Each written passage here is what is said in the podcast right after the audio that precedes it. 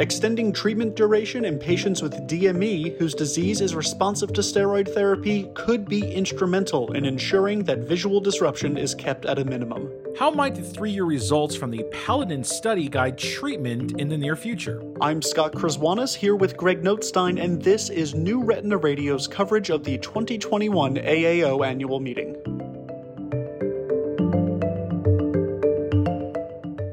Dr. Michael Singer reviewed data from a Phase 4 three year real world study of patients whose DME was managed with Iluvien. And we sat down with Dr. Paul Chan, who summarized updates to ROP therapy as outlined in the third edition of the International Classification of Retinopathy of Prematurity. What are the updates and what spurred the ICROP to make them? Stick with us to learn all about it.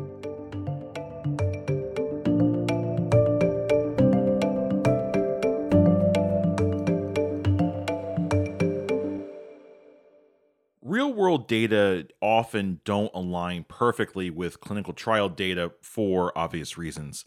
Whenever we can get our hands on real world data, we want to review it, dissect it, and try to understand it. One late breaking paper at this year's AAO meeting concerned data from the Phase 4 Paladin study, which examined the 0.19 milligram fluocinolone acetonide implant, or Iluvien, in patients with DME over a three year time period. That study was presented by Dr. Michael Singer, who is joining us today. Dr. Singer is with Medical Center Ophthalmology Associates in San Antonio and is a clinical professor of ophthalmology at the University of Texas Health Science Center, also in San Antonio. Dr. Singer, welcome back to New Retina Radio. Thank you so much for having me. I'm so excited to be here. There are so many options when it comes to the endpoints of a phase 4 study. Which particular endpoints did you and your team look for? We wanted to know the incidence of intraocular pressure lowering procedure among patients who had been treated with the, the fluocinolone implant for the treatment of diabetic macular edema. Recall that in terms of being treated in real life, they had to pass a steroid challenge test before they could get the Iluvien per label. And we wanted to compare the response after implantation to response before implantation. We also examined best corrected visual acuity changes after Iluvien implantation, as well as central subfield thickness and retinal thickness amplitude improvements pre and post Iluvien implantation, as well as any non IOP adverse events. In terms of number of patients, we examined 202 eyes who received on label Iluvien, then followed them for three years. We assessed them at baseline, day one, day seven, month two, month three, and then every three months afterwards. And in addition, we looked at them three years before so we could get an understanding of what was like before they had the implant. Did all 202 eyes complete the three year study? No, they didn't. Um, some patients dropped out before 36 months, and we look at the reasons for dropout. There were the obvious ones where you had consent withdrawal or lost a follow up. But the interesting thing, a significant number of them were excluded because of the fact that the fellow eye actually received treatment. So when patients had both eyes that received treatment, when the first eye was done, the uh, second one was automatically stopped. So as a result, 30% of the eyes that were considered, quote, non finishing treatment actually had the fellow eye finish treatment, but they were not considered in the final group. When you looked at the final group, 94 eyes had completed 36 month treatment per study design. It should be noted that when we look at the two groups, all the eyes versus the 36 months, most of the demographics remain similar. It is interesting that, thir- that about a third of the patients had 20 40 or better vision, a third of the patients had dry retina. So this was a well treated group of population. In terms of the vast majority, different from FAME, had pseudophakia. So essentially, you had about 86% of all the 36 months were pseudophakic in this group versus 88%. So these group of patients, a lot of them had cataract surgery already performed. Tell us about some of the efficacy findings among those who completed the study. So it's interesting to note that before they received the Iluvien, over the three year period, about 73% of patients needed three treatments a year, and they actually lost eight letters as mean visual loss. After they received the Iluvien implant, they actually gained 3.7 letters, with 65% needing 0.2, 0 to 2 treatments a year, and only 11% of patients needed more than five treatments. So the interesting thing is the treatment burden went from 3.7 treatments to two treatments, and yet the vision got better, and 25% of patients were actually treatment free at three years. Did the anatomic data match the efficacy data? Actually, the anatomic data was probably even better. The anatomic data showed central subfield thickness significantly reduced at every single time point starting as early as day seven. Safety data, particularly IOP data, are important in a study like this. What did you find? We found that basically by doing the steroid challenge, the mean IOP remained stable throughout the three year trial. In terms of IOPs, when we look at buckets, IOP over 25 was about 24% of patients, over 30 was about 11%, trabeculoplasty was about 2%, and only 3% of patients needed IOP lowering surgery. And what's interesting is that six cases, half of which were actually due to neovascular glaucoma and not due to steroid induced ocular hypertension. And about 20% of people needed IOP lowering medications. This is about 50% of the rate of the FAME trial. And it actually reinforces the concept of a steroid challenge is a good way to decrease the incidence of IOP related complications. Are there any studies on the horizon that we need to keep an eye out for? So it's interesting. This great results was in a very well treated group of patients. So these patients had previously been treated. We talked about the demographics. So the question that comes on everybody's mind is what happens if we get treatment naive patients? Could we even get better results? And that was the genesis of the New Day trial. It is a head-to-head comparison of patients treated with Iluvien as first-line treatment versus aflibercept.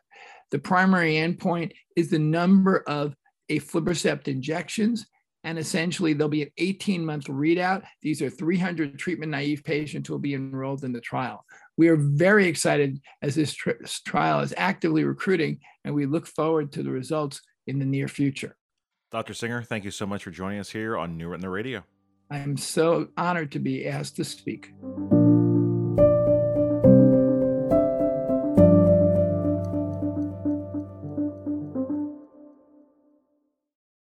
It's difficult to think of a disease state that the international retina community has rallied around more than retinopathy of prematurity.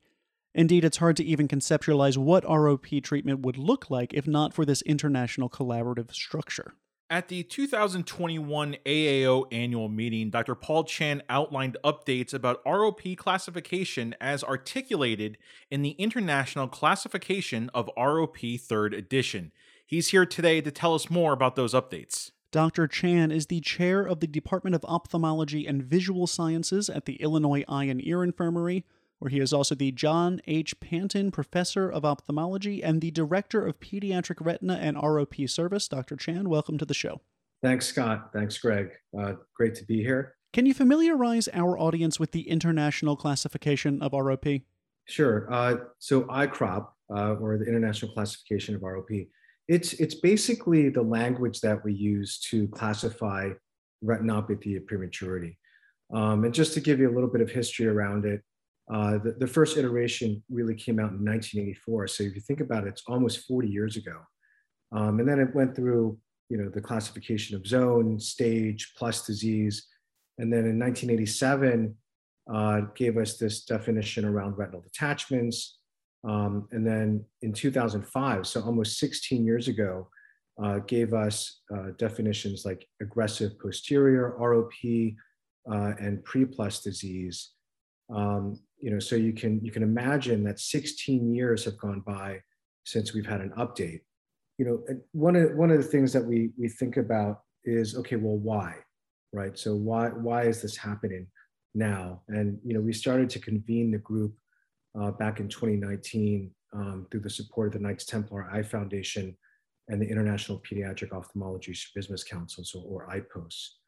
Um, and we can we can go through through this a little bit more detail if, if you wish. Yeah, tell us about some of the updates that occurred since the most recent iCrop update that would require a new update.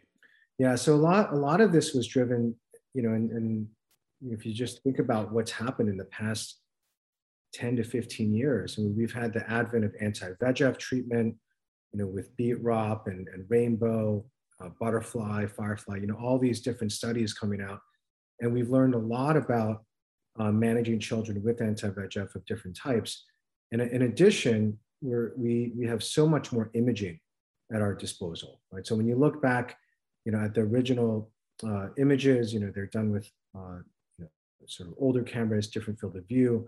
Yeah, but but now you know imaging is at our fingertips, and I think that that's also changed the way that we do things, especially when we we think about you know fluorescein angiograms and OCT, OCT angiography. You know all these tools that we really didn't have um, at our disposal before. So I think the, these are sort of the drivers of of what we're learning about the disease now, which then says, okay, well, we have to rethink you know this classification system. You know when you look at the you know, I know we're going to talk about this a little bit, but just the main things that we think through. Uh, this was truly international group that, that got together to cl- the classification system. So the main things that we sort of tackled were APROP and the discussion on AROP, reactivation, regression, um, defining this posterior zone two or also a notch. And I think very importantly, a discussion around this, this spectrum of plus disease, um, adding to it, uh, you know, adding to this sort of discussion on plus and P plus. Let's chat about the most recent convention of the ICROP. Tell me about the makeup of the panel that makes decisions. Yeah, so th- this was a terrific group. I mean, I, I, I can't say any more about how how wonderful this this group was, and um, it started really as a conversation with with a number of people, uh, specifically Mike Chiang, Graham Quinn, Alistair Fielder, and some others who are really experts in the field, and, and thinking through, um, well, we want this to be internationally represented, right? And, and we want this to have um, a good diversity of people. So, you know, Mike Chiang was the chair who's of, of, the committee, who's now, you know, everybody knows that Mike is now director of the NEI. There were 34 ophthalmologists from, from six continents, 20 retina surgeons, 14 pediatric ophthalmologists, uh, 22 men and, and 12 women. And, um, you know, I, I, think that this was important because it wasn't just a heavy uh, Western driven or US centric group. Um, you got people from all over the world, which I think was relevant, especially as we started talking about things like aggressive ROP. That's quite a diverse panel. And what were some of the findings of that group? And why don't we start with aggressive ROP, which you mentioned a little earlier? right and, and i think that you know th- this was one of those discussions that um, you know and this this is why it's so much fun you know we we've had a lot of discussions around aggressive rop and, and should we add this or you know shift the aggressive posterior rop definition? And i think one of the important issues around this is that well we want to have international representation and and and create uh, definitions that relate to uh, not just the things that we see in the united states. So aggressive posterior ROP, which I think we all recognize happens in the really the smallest and youngest babies when they're born, you get different disease in resource limited settings. Um, you, you know, we've all seen different disease in heavier, older babies who can develop aggressive disease, um, and it may not be so posterior, right? So aggressive ROP really focuses on the tempo of the disease and the vascular features that we see in the disease, as opposed to focusing on the posterior nature of, of, uh, of APROP. Let's turn to ROP reactivation. What are some updates that are worth noting?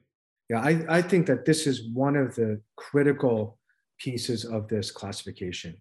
Uh, and a lot of this, again, as I mentioned, uh, revolves around, you know, the, what is it now, almost 16 years of using anti-VEGF. Uh, so we're, we're seeing more reactivation or a different type of reactivation potentially. Um, but when you look at the literature over the past decade about uh, investigators defining reactivation post anti-VEGF treatment, the definition of it is variable. There's, a, there's some heterogeneity depending on who you talk to. So developing some consensus around what reactivation is, I think is critically important, especially going forward. If you think about it, why create this nomenclature? Why create the language? Because we all have to agree on the language in order to proceed with clinical trials and to get information that's going to be valuable for clinical care. So reactivation, I think, was a critical piece of that. And you know, I think very importantly, the group uh, created some language around this. Uh, for example, recurrent vascular di- dilation is important, or the development of new vessels, right? So you can refer to the to the article to get this, and I think this will be important going forward when we think about our clinical trials.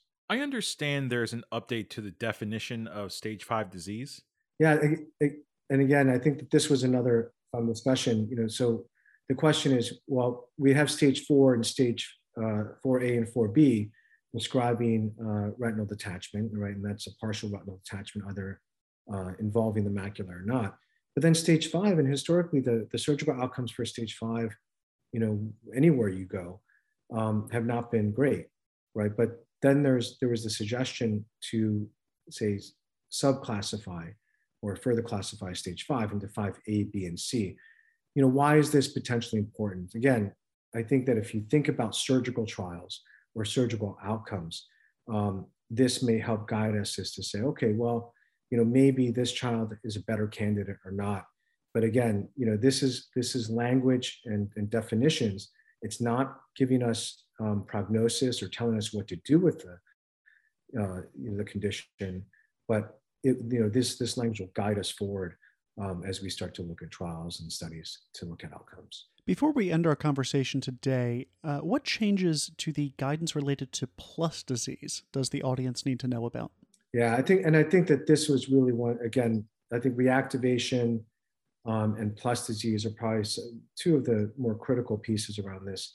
And it's really the recognition that plus disease is a spectrum of disease, right? The vascular features that we see. And the work that, that I've been fortunate enough to be part of with Mike Chiang and Pete Campbell and the group with IROP uh, we've used uh, these AI algorithms, so IROP DL, uh, to create you know what we call a vascular severity score, and and looking at the different features of the posterior pole changes as they you know are mild versus worse, right? So what we've recognized, I think, as a community is that plus disease, as opposed to just being binary of yes no, um, you can get different vascular changes and different severity um, that can be plus disease in general right? So I think that, again, more to come, more discussion. One of the important things that came out of this is also it's, it's the posterior pole vessels, right? And you also don't need to have the anterior chamber, for example, vascular engorgement of the iris and so forth as part of the definition of disease. But still, you know, again, I, and I, I urge this in the discussion, these are definitions, right? And these are classifications, not telling us what prognostically is going to happen or what to do. All good to know. Dr. Chan, thanks for coming on the program. Thanks so much, Scott. Thank you, Greg. Um, really wonderful being here and having this discussion.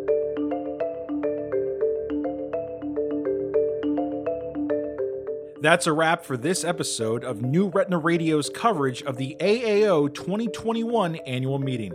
Go back in your podcast feed and listen to past episodes covering the meeting, and don't forget to subscribe to New Retina Radio on your podcast app of choice.